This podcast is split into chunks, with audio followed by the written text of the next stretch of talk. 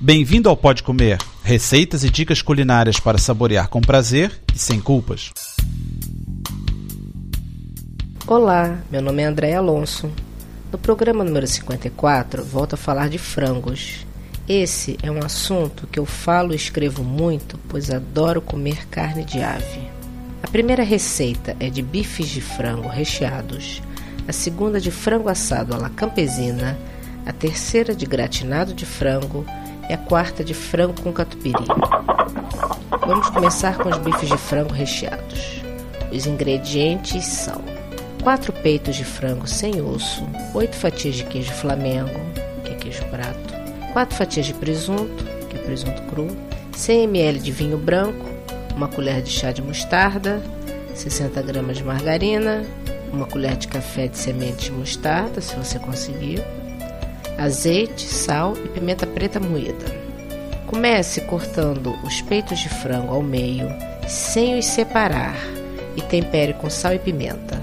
Recheie com uma fatia de queijo, sobrepõe uma fatia de presunto e finalize com outra de queijo. Prenda com palitos e frite no azeite de ambos os lados. Retire metade da gordura que ficou na frigideira, junte o alho, deixe-o alorar e retire-o. Adicione a mostarda e refresque com vinho. Deixe reduzir e retire do calor. Junte a margarina mexendo sempre. Acrescente as sementes de mostarda e retifique os temperos. Sirva sobre os bifes de frango. Agora o frango assado à la campesina. Precisamos de 8 pedaços de frango que eu sugiro as coxas e as sobrecoxas. 6 batatas médias cortadas em fatias fininhas tomilho, sal, pimenta preta moída, 200 gramas de bacon cortado em quadrados, uma cebola grande finamente cortada, 200 gramas de cenoura em rodelas, de preferência fina, hein? 150 ml de cerveja preta e 2 colheres de sopa de margarina derretida. Tire a pele do frango.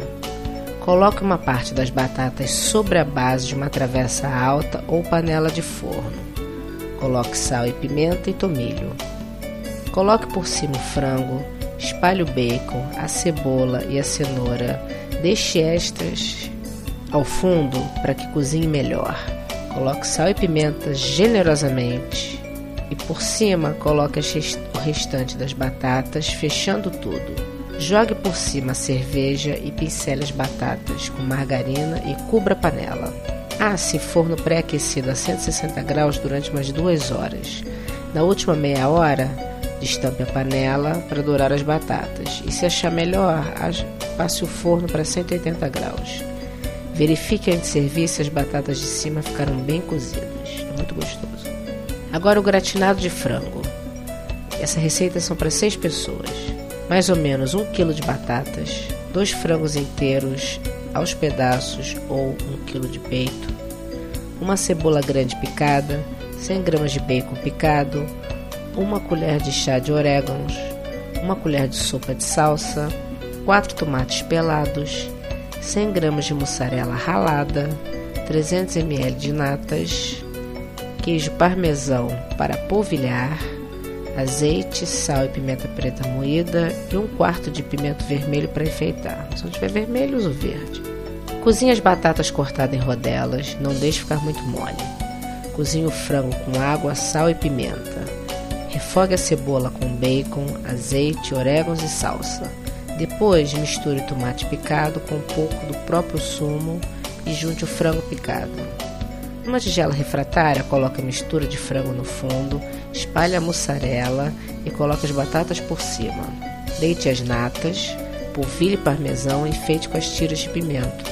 Leve ao forno médio por 30 a 40 minutos. Agora, o frango catupiry. Esse é um dos meus pratos preferidos. Pena que não exista queijo catupiry em Portugal, mas se alguém tiver a oportunidade de mandar vir do Brasil, vale a pena experimentar. É um queijo meio cremoso, perfeito para acompanhar pratos salgados. Esse prato também fica ótimo trocando frango por camarão.